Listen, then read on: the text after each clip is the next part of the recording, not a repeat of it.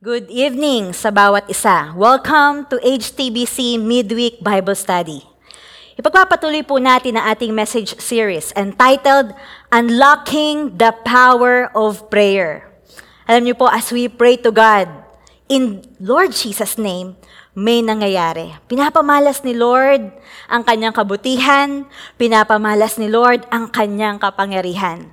From the Word of God, ito po yung ating mababasa sa James chapter 5 verse 16b, the earnest prayer of a righteous person has great power and wonderful results. Sa Tagalog, malaki ang nagagawa ng maningas na panalangin ng taong matuwid. May nangyayari, may ginagawa si Lord. Ang prayer na yon, makapangyarihan at mabisa. Yung mga wonderful results na tinutukoy, saan yun may kinalaman? May kinalaman yon sa iyong concerns. May kinalaman yon sa matagal mo nang dinudulog sa prayer or at present, pinagpe-pray mo at ipagpe-pray pa lang in Jesus' name. Nice ng Lord. Since sabi nga ni Pastora Mami, ang prayer talaga ito, exciting. At yun nais ng Lord na maranasan natin. Na as we pray in Jesus' name, take note. Kapag sinabi pong in Jesus' name, hindi kasama po dito yung mga bagay na kapag ikaw ay naargabyado eh, naku, ganto sana ang mangyari doon sa taong yon in Jesus' name. Ay, hindi talaga in Jesus' name yon. Kapag in Jesus' name, ito ay align sa kabanalan ng Diyos. Ito ay align sa kalooban niya. May kinalaman sa kaligtasan. May kinalaman ito sa kagalingan. Kagalingan ng sugatang puso. May kinalaman ito sa good relationships, kalayaan, and many more blessings na tutum- tumutugon sa ating present needs at aligned maging sa ating it- lalo na eternal future. Kaya naman, last two Fridays ay binahagi sa atin ni Pastora Vessi that prayer is the most exciting a believer can do. Itong prayer, as said in the previous Bible studies, this is simply talking to God. And this is a two-way communication with God. Hindi lang ito monologue na isang in tao lang yung nagsasalita, tayo lang nagsasalita. Hindi. Yes, pwede nating i-unload yung mga kabigatan natin sa puso. Pwede tayong humingi ng tulong kay Lord. Gusto niya yon. Pwede tayong humingi ng tulong sa decision making. Humingi tayo ng direction from Him. At Since ang ating Diyos ay buhay, at sabi ko nga, ito ay two-way communication, ito ay dialogue. We speak to God, and He speaks to us. He answers. Since our God, He is alive. Siya ay buhay na Diyos, siya ay tunay na Diyos. At hindi lang yon. Whenever we pray, as we spend time with God in prayer, ibinibigay niya kung ano talaga ang ating kailangan. Nais lang ng Lord, meron tayong bukas na puso ka sa Kanya, tayo ay nag-aabang sa sagot ng Lord. And take note, ang kausap nating Diyos, kilala talaga tayo. Kilala tayo, nauunawaan tayo ng lubos.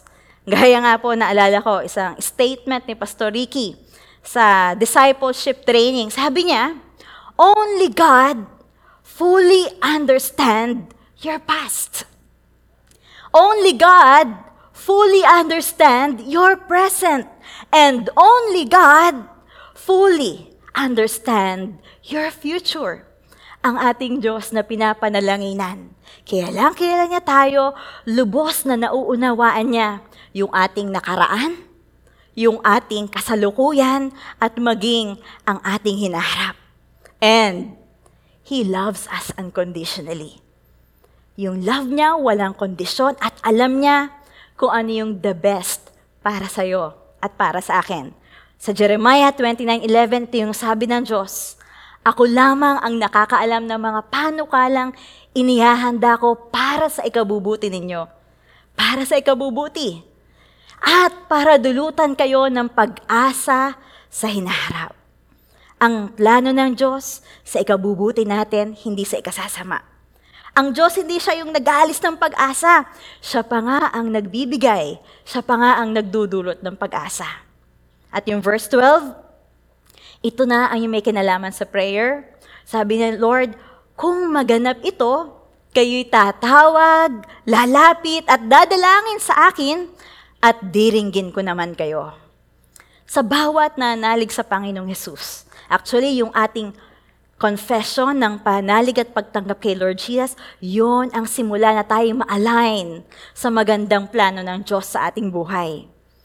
Ayon sa salita ng Diyos, yung nanalig kay Lord, certain ang ating patutunguhan. May kasiguraduhan. May po ba yung tumanggap at nalig kay Lord kapag tinanong, saan ka pupunta? Heaven, yung aking patutunguhan. Langit.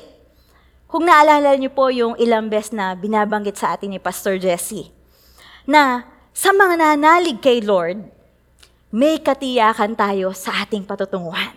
Ngunit, wala tayong katiyakan dito sa ating mga pinagdaraanan. Year 2020 nga po, hindi natin alam. Magkakaroon pala ng pandemic, COVID. Nung eto tayo, year 2022, hindi natin alam, mag-a-arise itong conflict between Russia and Ukraine.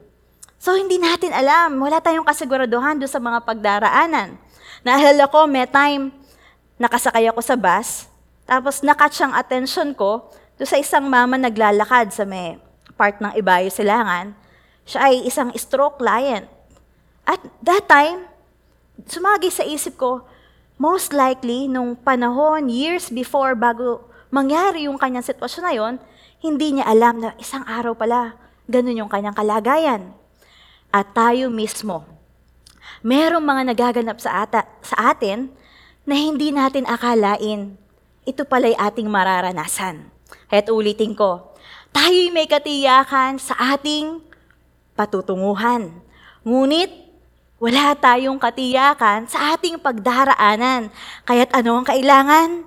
Kailangan nating sa Panginoon ay magtiwala. Nas kay Lord tayo manangan.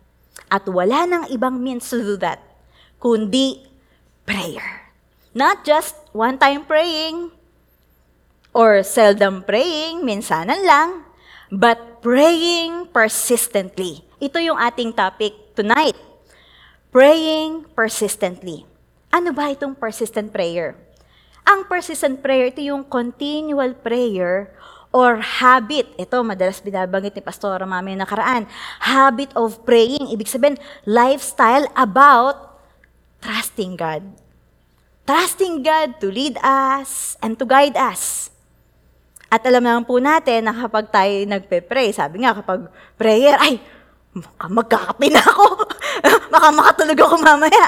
O kaya kapag uh, about prayer yung topic, parang meantime, ang ang mata ay naiiba na. Pero, nais ng Lord, ngayon time na to, maiba. Ano po? Ang prayer, sa kabila ng mga obstacles, sa kabila ng maaring discouragement na ating nakikita, nararanasan, ang persistent prayer, we are clinging to our faith. Nananatili pa rin tayo sa faith. Nagpe-pray pa rin tayo through all the obstacles and discouragement that we encounter.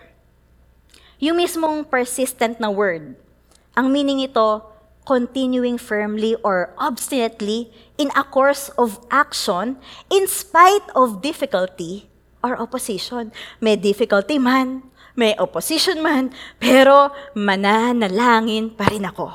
Other words for persistent ay persevering, determined, purposeful, na andon na stick dun sa purpose. Stick dun sa goal. Patient, diligent, tireless, unwavering, and insistent. Ito po sa Luke chapter 18 verse 1, ito yung ating main verse. Dito ay sinabi ng Panginoong Jesus, siya ay nagbanggit ng isang parable. Ito ang sabi niya mismo. Then he spoke a parable to them that men always ought to pray and not lose heart. Basahin po natin muli.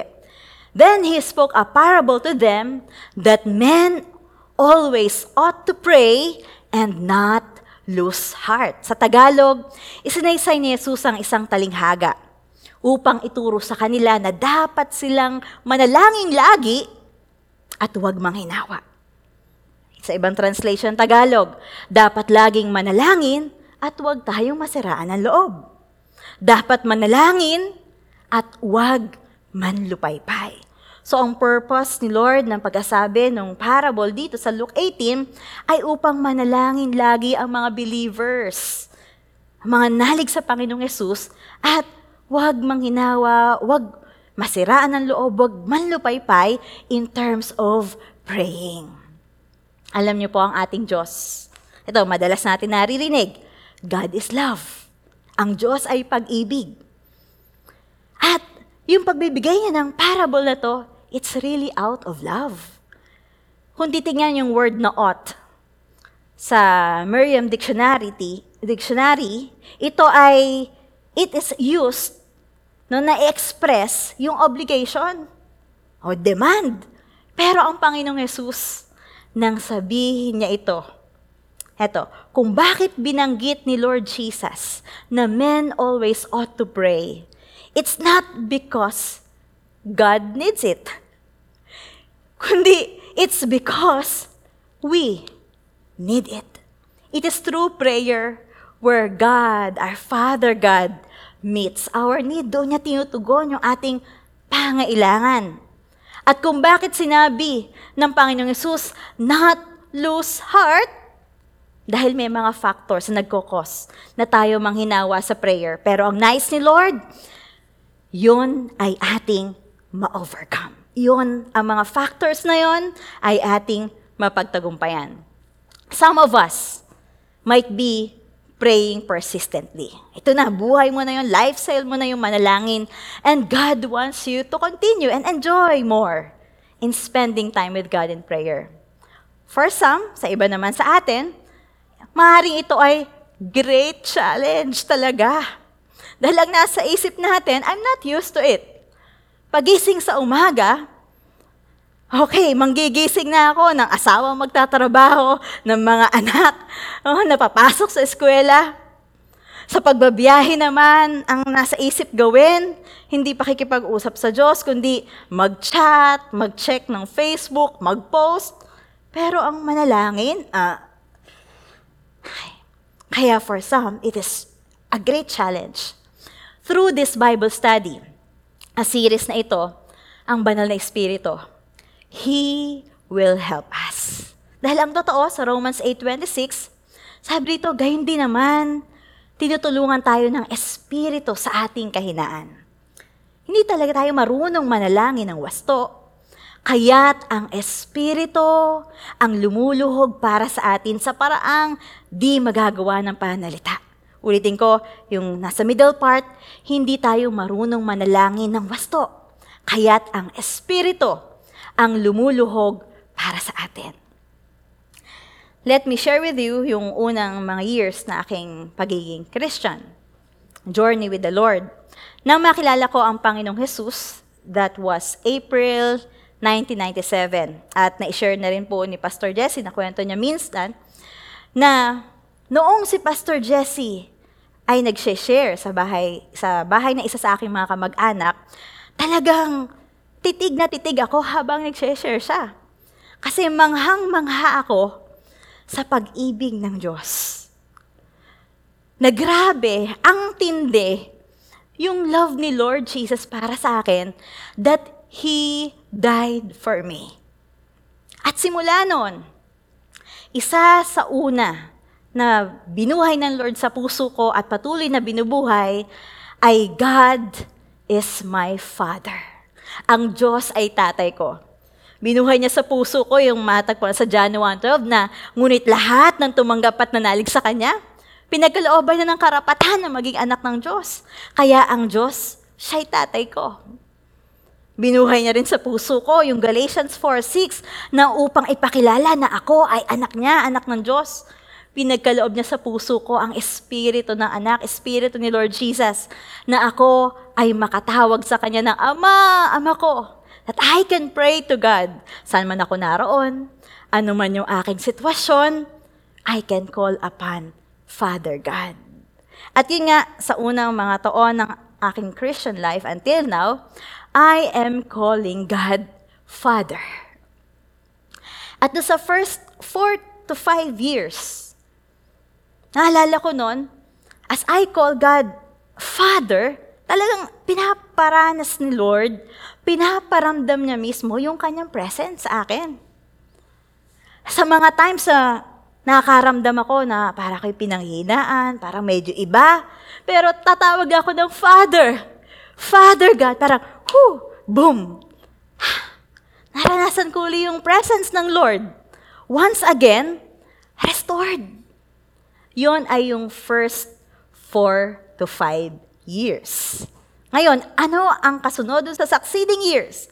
Doon sa succeeding years, nasa ibang period ako ng pagtuturo ng Lord. Ako ay nasa period na ini-increase ni Lord ang aking faith, ang aking pananampalataya sa Kanya. Na ayaw ng Lord na patuloy ako manangan sa aking emotion, kundi ako ay manangan sa kanyang salita. Dahil that time, kung first four to five years, I call God, Father! Biglang boom, maranasan mo yung presence, Lord. May kakaiba na nararamdaman. Pero after that, that four to five years, iba.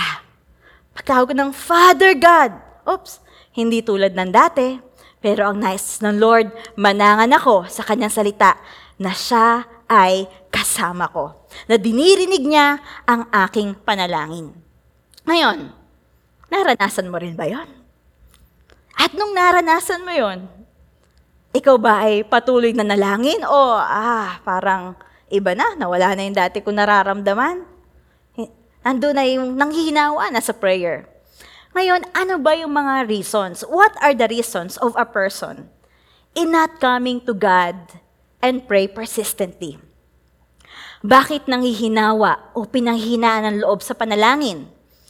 Sa shinare ni Pastora Mami, sa shinare ni Pastora Vessi, binanggit niya na yung doubt and unbelief.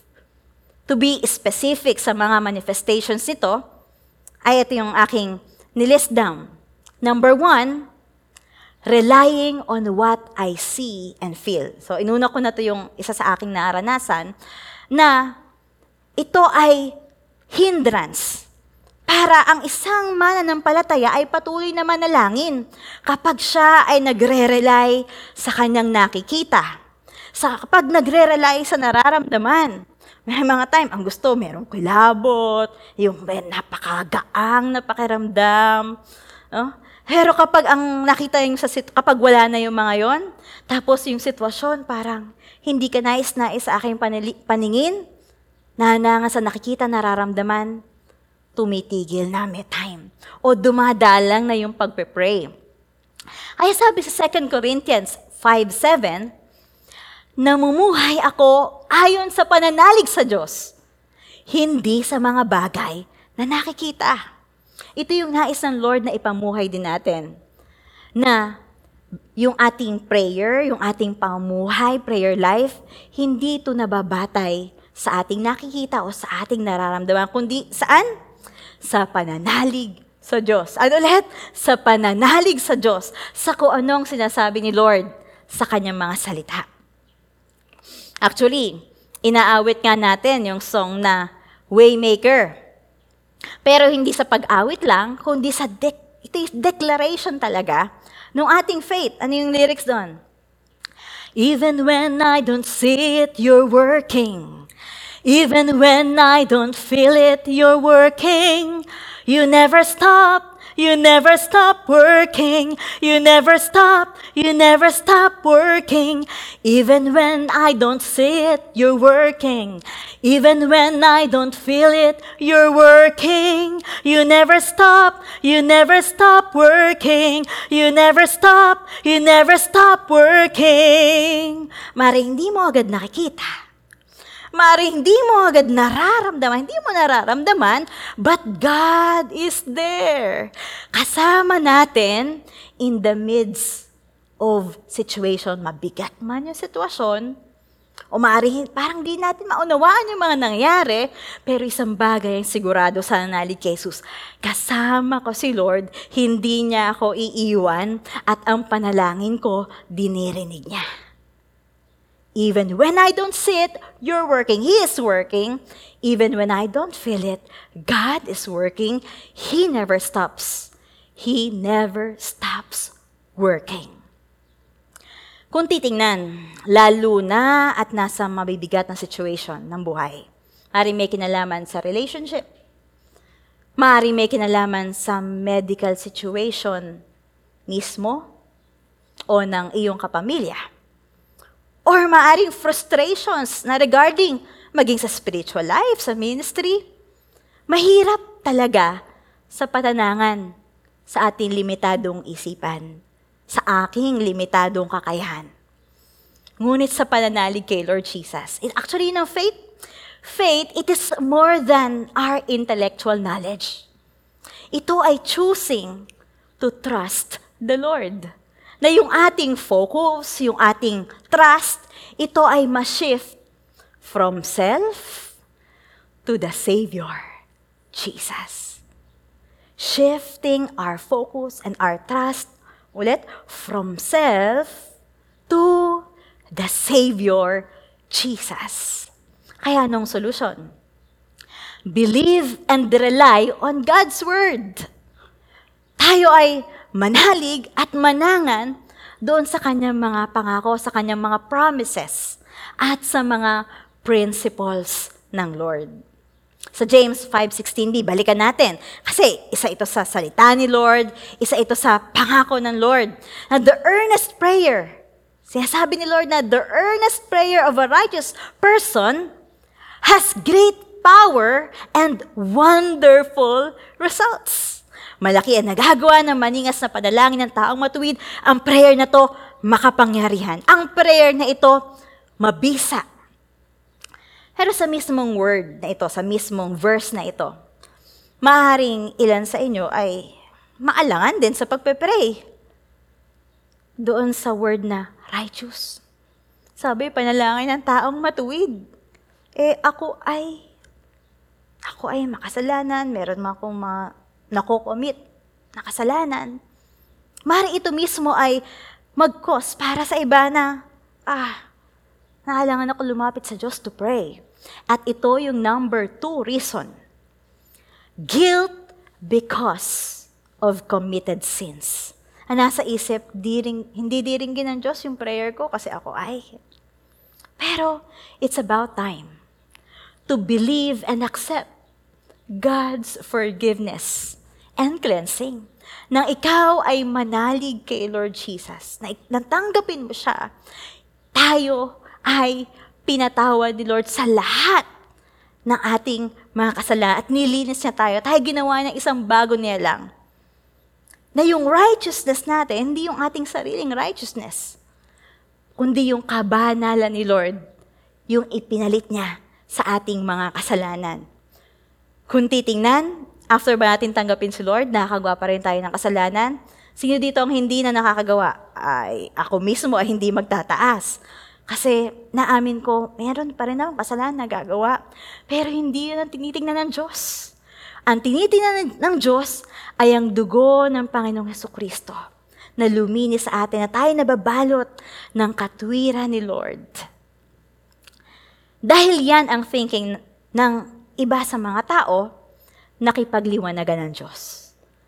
Sa Isaiah 1.18, ito ang sabi niya, Hari kayo, magliwanagan tayo gaano man karami ang inyong kasalanan, handa akong ipatawad ang lahat ng iyan.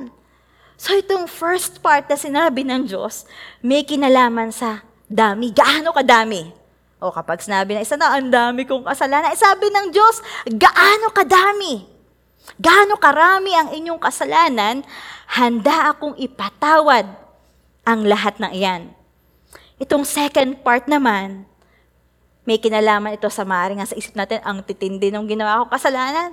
Pero ito sabi ng Diyos, kahit na kayo'y maruming marumi, kahit na kayo'y maruming marumi sa kasalanan, kayo'y magiging busilak sa kaputihan. Oh, palakpakan natin ng Panginoon sa kanyang kabutihan. Thank you, Lord. So, nice lang ang solution. Believe it. Believe that God forgave you. believe, panaligan natin na tayo ay nilinis na ng banal na dugo ng ating Panginoong Heso Kristo nang manalig tayo sa Kanya. Sa Ephesians 1.7a, sabi rito, tinubos tayo ni Kristo sa pamamagitan ng kanyang kamatayan. At sa gayoy, pinatawad na ang ating mga kasalanan. Actually, sa time na to, ng panalig natin kay Lord, at doon pa sa cross of Calvary, doon naganap na yung great exchange. Inako ni Lord ang ating kasalanan at ibinigay niya ay ang kanyang kabanalan. Kaya ngayon, you are made righteous. Na ikaw, meron ng access sa ikay pinabanal ng Diyos, pinaging matuwid ng Diyos, you can pray to God. You can call upon God. Father, Father God, in the name of Jesus. Pangatlong dahilan, pride. Pagiging palalo. Pagiging mataas.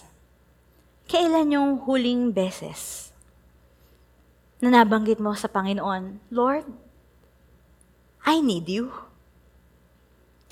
Lord, help me. Lord, i-guide niyo po ako. Kailan yung last na moment na sinabi mo yun sa Kanya? Dahil yung mga yon ay nagpapakita ng pagpapakumbaba. Yung kapalaluan, may mga time natatago naman to sa word na busy. Katumbas ito ay yung implied na yung ating pinagkakabisihan, I need this thing more than God.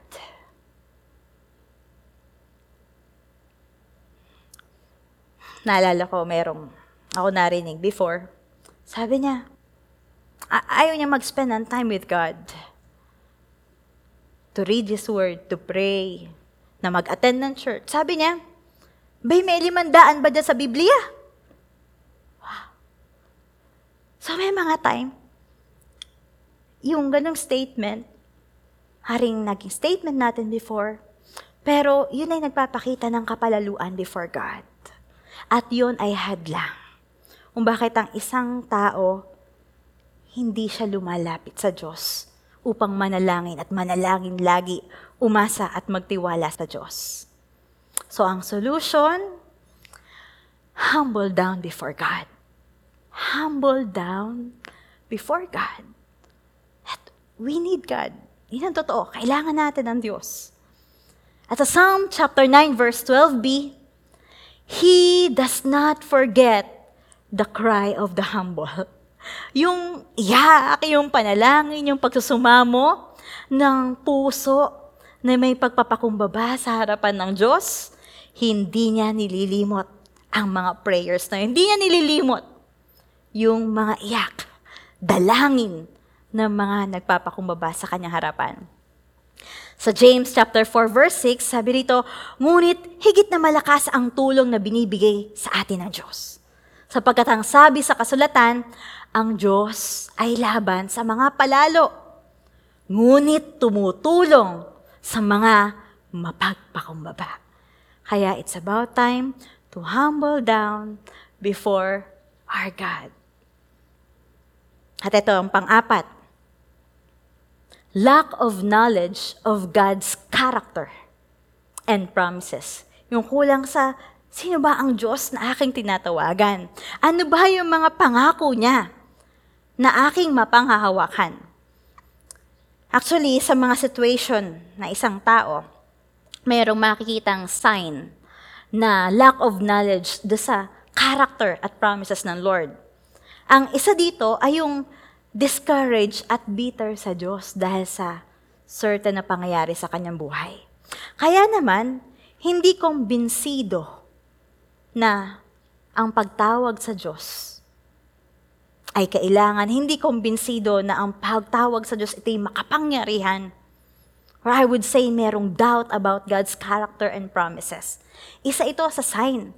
Pero actually, kung bakit naging bitter sa Diyos, hindi niya naunawaan yung sitwasyon. Hindi niya nakita na God has wonderful plan behind that situation. Maring, ang yung, yung paningin sa nakikita, sa surface, hindi maganda. Pero yung pala, preparation ng Lord sa into something na makapag-iingat sa Kanya later on. Something na mas maganda. Ano yung pang-apat? Lack of knowledge of God's character and God's promises. Sabi sa Hosea, sa Hosea 4.6, sabi ng Diyos, ang aking bayan ay nawawasak sa kakulangan ng kaalaman. At dahil doon, kapag nagtuloy-tuloy yon, yung bitterness na yon, hindi lumalapit sa Diyos, ito yung nagdudulot na mapahamak ang isang tao. So ano ang solusyon? Search in the Bible about God's character. Search in the Bible about God's promises. Ano ba yung mga promises ng Diyos na mapangahawakan ko? And, hindi lang yon, believe it. 2 Peter 3.18, nais ng Lord na tayo'y lumago sa pagkakilala sa Kanya. Ayon sa kagandahang loob ng Diyos, magpatuloy kayo sa paglago sa kabutihan at sa pagkakilala sa ating Panginoon at tagapagligtas na Seso Kristo. Sa Kanya ang kapurihan, ngayon at magpakailanman. Amen. Sa gitna ng situation, God wants us na makita kung sino siya. Kaya Psalm 46 verse 10a, sabi dito sa salita ng Diyos, Be still. Ulitin ko, be still. Isa pa. Sabihin natin, be still. Be still and know that I am God. Sinasabi sa'yo ng Lord, in the midst of your situation right now, anak, be still. Be still and know that I am God. Meron kang difficulty sa relationship. You are heartbroken. Anak, be still and know that I am God. Merong medical situation, medical condition, ikaw isa sa kapamilya. Anak, I am here. Be still and know that I am God. Maring isa sa kapamilya, hindi mo inaasahan na since hindi naman sa lahat ng panahon kasama natin yung sa atin ay umaagapay. Pero, pero dumarating yun sa buhay, sa ganun sitwasyon, merong pangusap ang Diyos. Be still. Be still and know that I am God. Alam niyo po, yung pananalig na yun sa Diyos in the midst of circumstances, pilit na binabaling tayo ng kaaway sa mga reasons na ito dahil ayaw niyang tayo ay lumapit sa Diyos. Ayaw ng kaaway na tayo ay mag-pray sa Diyos. Ayaw niya na yung mga anak ng Diyos ay mananalangin lagi and will be persistent in prayer. Bakit?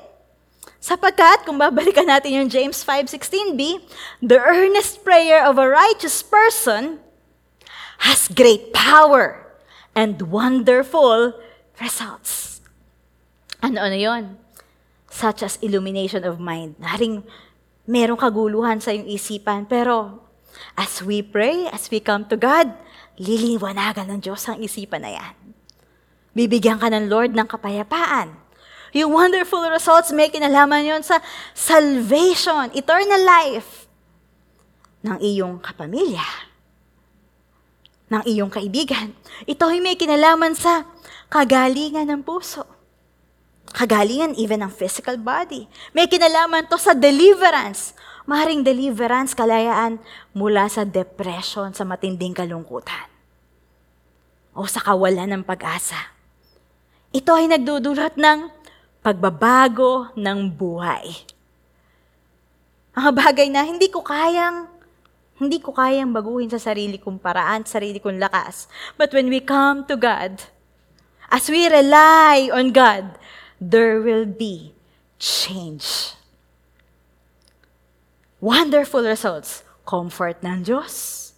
Kagalakan, kalakasan, katagumpayan sa pangalan ng Panginoong Yesus as we rely on Him. Anong mga nagaganap when we pray? Dami talaga eh. When a person prays, the prayer of confession that Jesus is Lord from the heart, it results to salvation. Sa Romans chapter 10 verse 9, kung ipapahayag ng iyong labi na si Jesus ay Panginoon at mananalig ka ng buong puso na siya'y muling binuhay ng Diyos, maliligtas ka. Wonderful result. Na hindi lang dito sa lupa, kundi throughout eternity ang effect. When a person prays again and again, kasi persistent praying eh. When a person prays in Lord Jesus' name, his prayer, our prayer, your prayer will be answered. Sa John chapter 14 verse 13, sabi ni Lord, At anumang hilingin ninyo sa Ama, sa aking pangalan ay gagawin ko, upang maparangalan ng Ama sa pamamagitan ng anak. Right this moment, maring sabi ng iba sa inyo, Yes, Amen! Kahit kayo nasa kanyang tahanan. Pero iba naman sa inyo, you might have a question in mind about this. Etong suggestion ko. If you will join the care group, ito, but if you will join HTBC care group or fellowship with Pastora Vessi or one of our associate pastors, sa biyaya ng Lord, through God's Word, your question in mind about this verse, John 14:13, will be answered sa biyaya ng Panginoon. Sa Ephesians chapter 6 verse 18, sabi ito, pray at all times and on every occasion in the power of the Holy Spirit. Stay alert and be persistent. So, continual praying. Be persistent in your prayers for all Christians everywhere. Sa ibang translation, you must pray at all times as the Holy Spirit leads you to pray. Pray for the things that are needed. Ah, kapag pray for the things that are needed, ang dami nun. Kaya sabi ni Pastora, Pastora Vessi, hindi ka maubusan na ipagpapray. Pray for the things that are needed. You must watch and keep on praying. Sa kabila ng mga obstacles, sa kabila ng mga difficulty, maring discouragement sa una, pero i-apply mo yung faith. So you will keep on, keep on. You must watch and keep on praying. Remember to pray for all Christians. So hindi lang ito prayer na pang sarili, kundi prayer din para sa iba, ng mga kapatiran, para sa ibang mga tao. And that's what we call, nabanggit din ni Pastora, intercession. Pananalangin para sa iba. Another thing, when you come to God boldly in prayer, you will receive the help that you need. You will receive the help that you need. Sa Hebrews chapter 4 verse 16, So let us come boldly to the throne of our gracious God. There we will receive His mercy, and we will find grace to help us when we need it. Sa Tagalog, kaya't huwag tayong mag-atubiling lumapit sa trono ng mahabaging Diyos. At dooy kakamtam natin ang habag. Sabi natin yung part na yon, dooy kakamtam natin. Dooy kakamtam natin ang habag at kalinga, kalinga ng Diyos sa panahong kailangan natin ito. For sure, while we are still here on earth, merong mga bagay na nagkukos na ang isang tao kahit pa Christian ay magkaroon ng kabalisahan sa kanyang puso. Philippians 4, 6 to 7, sabi dito, huwag kayong mabalisa tungkol sa anumang bagay. Bakit sinabi to? Kasi meron naman talagang kabali-balisa. Pero ang bili ni Lord, sa pamagitan ng pagtitiwala sa Kanya, huwag kayong mabalisa sa anumang bagay. Sa halip, Hingin ninyo sa Diyos ang lahat ng inyong kailangan sa pamamagitan ng panalangin may pasasalamat. Yung panalangin may pasasalamat, ando na as you pray, you believe that God answers prayer. Kaya inaangkin mo na yung pinagpapasalamat mo kay Lord. At ito yung magiging resulta nun when we do it. Na imbis na mag, mabalisa, mag-ala, magpe-pray, aangkinin ng pangako ng Lord, titingnan ng principle ng Lord, eto ang resulta. Verse 7, At ang di malirip na kapayapaan ng Diyos, ang mag-iingat sa inyong puso at pag-iisip sa pamamagitan ni Kristo Jesus. Napakahalaga nito. Yung kapayapaan na mag-iingat sa ating puso't isipan, napakahalaga. Kasi without this, maaring tayo makapagsalita, makagawa pa ng mga actions na dadagdag pa, magkukos pa ng higit pang problema kaysa sa ating pinoproblema. Pero kapag ang peace ng Diyos ay ating naranasan, maiingatan mismo tayo through Jesus Christ. Totoo ang sinabi, naalala ko yung isang Christian song. Sabi doon sa lyrics noon, Everything was done so you would come. Lahat ginawa ng Diyos just for you to come to Him. Just for you to be able to pray to Him and pray persistently. It takes the life of Jesus. It takes His sacrifice. It takes na ialay ni Lord ang kanyang katawan, ibubo ang kanyang banana dugo sa krus ng Kalbaryo upang ikaw at ako ay magkaroon ng access sa banal na Diyos. Ang sitwasyon ng isang tao without Jesus Christ, ito talaga ay hiwalay sa Diyos dahil sa kasalanan. Yun yung dating kondisyon nung hindi pa tayo sumasampalataya kay Lord. Ang sabi sa Isaiah chapter 59 verses 1 to 2, Si Yahweh ay laging malakas upang iligtas ka. Hindi siya bingit, ang mga daing mo ay diringgin niya. Ngunit ang sala mo ang nagiging dahilan, kaya di marinig ang dalangin mo at siya ring dahilan ng paglalayo ninyo. Pero gaya na nabanggit ko kanina, sinulusyonan na yon ni Jesus nang akuin niya ang ating mga kasalanan at the cross of Calvary when He died for us. Na 2 Corinthians 5.21, hindi nagkasala si Lord, hindi nagkasala si Kristo. Ngunit dahil sa atin, dahil sa akin, dahil sa iyo, siya'y ibinilang na makasalanan upang makipag-isa tayo sa Kanya, sa pamagitan niya ng panalig kay Lord, upang makipag-isa tayo sa Kanya at mapabanal. Sabi natin yung word na yon, mapabanal. At mapabanal sa harapan ng Diyos sa pamamagitan niya. Ulitin ko, ito yung great exchange.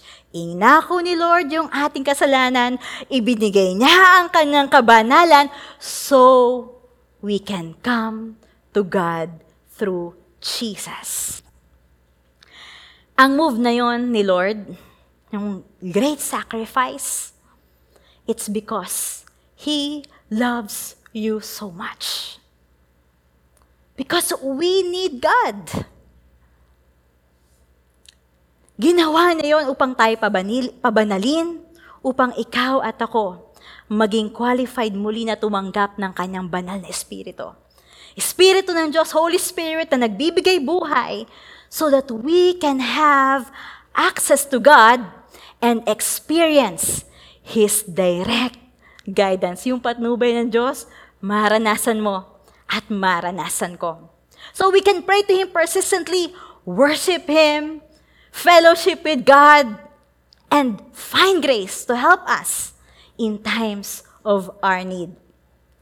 Alam niyo po, dati, piling tao lang yung pwede makipag-usap sa Diyos na yung pari lang o tinatawag na saserdote, nung kapanahon ng iyon, sila lang yung pwedeng makapasok doon sa kabanal-banalang dako. Siya lamang yung may access behind the veil to talk to God.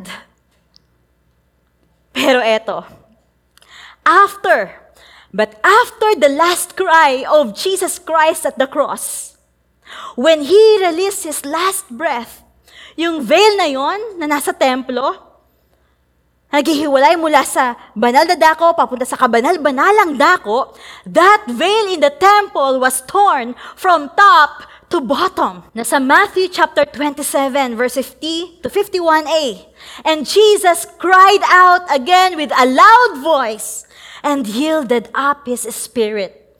Then behold, the veil of the temple was torn in two. Was torn in two from top to bottom. Ano ang ibig sabihin yon? hindi na piling tao lamang, hindi lang yung sacerdote, hindi ilang tao lamang ang may access sa Diyos na mapagmahal. Hindi ilang tao lamang ang may access sa Diyos na makapangyarihan, kundi you and I can come to God the Father through Jesus. Access sa Diyos. Access na tayo makalapit sa mapagmahal at makapangyarihang Diyos, yon ang resulta ng move ni Lord Jesus at the cross of Calvary. Ang simula ay entering into a relationship with God through Jesus Christ. Yun ang nais ng Lord. Yun ang simula. Yun ang nais ng Lord na gawin mo at gawin ko. Let's enter into a relationship with God. Kung ikaw ay first time ngayon, first time na nakikinig, or sa nakikita mo, hindi pa na-establish yung relationship between you and God, it's about time, sabi sa John 1.12, ngunit ang lahat ng tumanggap at nanalig sa Kanya kay Jesus Christ ay pinagkalooban niya ng karapatan. Karapatan na maging anak ng Diyos. Kaya, sa time na to, if you will receive Jesus and believe in Him, yun ay sa pamamagitan ng prayer, ikaw ay magkakaroon ng relasyon sa Diyos that God, through Jesus Christ, will be your Father. Kaya inaanyayahan kita, inaanyayahan ko po kayo sa isang panalangin ng pagtanggap at pananalig sa Panginoong Hesus. Narito siya, o saan ka naroon, nakikinig ang Diyos sa iyo. Sabihin mo ang panalangin ito mula sa iyong puso. Mahal na Diyos, salamat sa iyong kabutihan. Salamat sa iyong kahabagan na ipinahintulot mo ng iyong salita ng katotohanan ay aking maharinig. Ang tungkol sa iyong pag-ibig, ang tungkol sa iyong pagpapatawad. Lord, sa oras na ito, kinikilala ko po, kailangan ko po kayo, Panginoon. Patawarin niyo po ako sa aking mga kasalanan. Lord, kinikilala ko ng ginawa mo sa krus ng Kalbaryo, ng iyong kamatayan, Lord, at the cross, ito ay enough, sapat para sa aking kaligtasan. Lord, maraming, maraming salamat po. At sa oras na ito, binubuksan ko ang puso ko para sa iyo. Panginoong Jesus, tinatanggap kita bilang personal na Panginoon, Hari at tagapagligtas ng aking buhay. Lord, pumasok ka sa puso ko. Pagharian niyo po ako Tulungan niyo po ako na mas lalo kitang makilala. Mas lalo akong makatugon sa love mo na ibigin ko rin kayo, Lord God. Salamat po sa pagkakataon na pinagkaloob mo sa akin. Thank you for your Holy Spirit and thank you for the eternal life. In Jesus' name, Amen and Amen. Thank you, Lord. Palakpakan po natin ang Panginoon. Thank you, Lord. Nang ikaw ay buong pusong manalangin, talaga yung mula sa puso mo, inihayag mo yung prayer na yon, merong nangyari. Hindi mo man nakikita o maaring iba, may naramdaman, pero iba, maaring wala naramdaman. Pero for sure, ayon sa pangako ng Diyos, ayon sa salita ng Diyos, may nangyari. The Holy Spirit entered your heart. Pumasok ang banal na Espiritu ng Panginoong Jesus sa puso mo. Kaya't ikaw ngayon ay may access sa Diyos. Sa Galatians 4.6, sabi nito, upang ipakilalang kayo mga anak ng Diyos, pinagkalooban niya tayo ng Espiritu ng kanyang anak, Espiritu ni Lord Jesus, nang tayo makatawag sa kanya ng Ama, Ama ko, Father, Father God. Access. Access sa Diyos through Jesus Christ. Now the Spirit of God, because the Spirit of God is now in your heart, in my heart. Pangako niya, hindi niya tayo iwan. Mananatili siya sa ating mga puso ngayon at magpakailanman. Yung access na yon na meron ka at meron ako, God wants us to use that access through praying. Through praying persistently, to call upon Father in Lord Jesus' name always.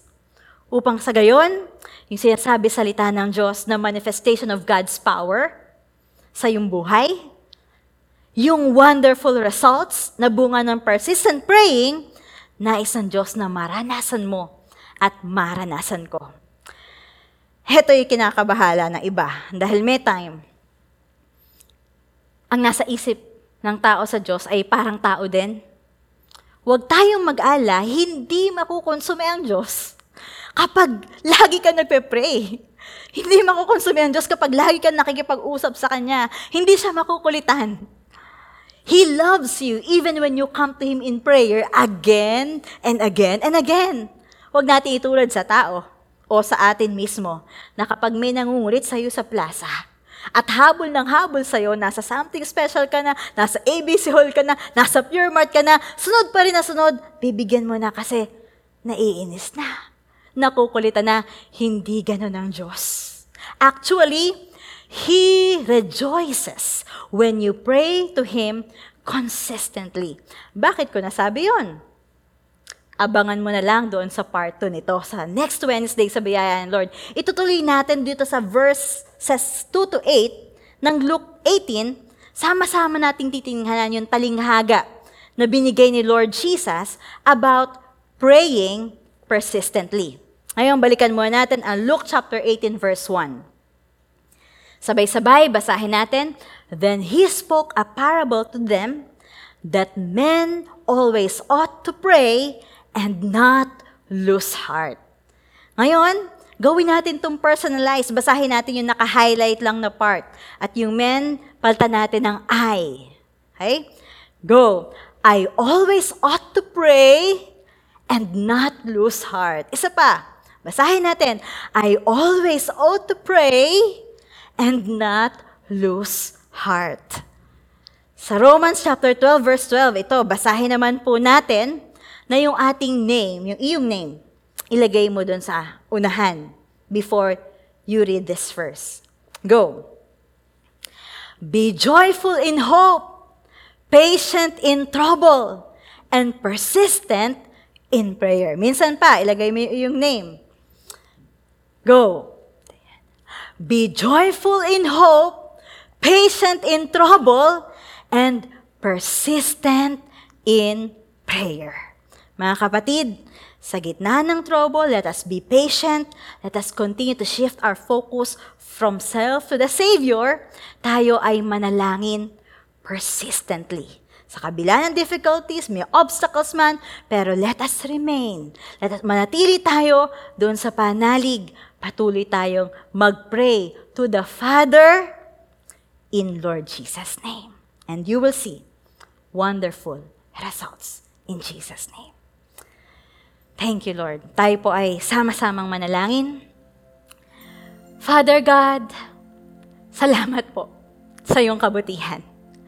Ngayon po na kami po ay may relationship sa iyo, binigyan niyo po kami ng access from this time on. Ano man yung sitwasyon, saan man kami naroroon, you are always here in our hearts. We can call upon you Holy Spirit, dalayan ko po, Panginoon, na mas lalo itong mabuhay sa iyong mga anak, sa aming mga puso. At every time, from time to time, kami po ay magiging aware sa presence mo and we will talk to you and we will listen, Lord. Aabangan namin ang iyong pangusap, ang iyong pagsagot sa amin. Lord, dalayan ko po, Ama, na yung words na aming napakinggan, ito'y manatili sa puso, ito po ay mag-ugat at ito'y magbunga sa puso ng bawat isa. Right this moment, Father, kami po ay nanalangin sa iyo. Ano man yung pangailangan ng iyong mga anak at this very moment, tinataas po namin sa iyo. Lord, could be peace of mind. It could be, Lord God, yung medical needs, Lord. It could be financial needs, O God. Lord, we lift up to you. Umaasa kami na ikaw ang Diyos na aming Ama na siyang tumutugon sa aming mga prayers, tumutugon even sa aming mga pangailangan because you love us so much. Dalahin ko po eh, sa amin, mas lalo po kayong makilala at lumago ang aming pananampalataya sa iyo. Father, Once again, thank you so much for your presence. Thank you so much sa mga answered prayers. Lord, we give you back all praises, all glory, and all honor. In Lord Jesus' name we pray. Amen and amen. Oh, salamat sa Panginoon. So, binabati ko po kayong lahat. See you again next Wednesday sa biyaya ng Lord para doon sa part 2 ng Praying Persistently. Good night, everyone, and God bless.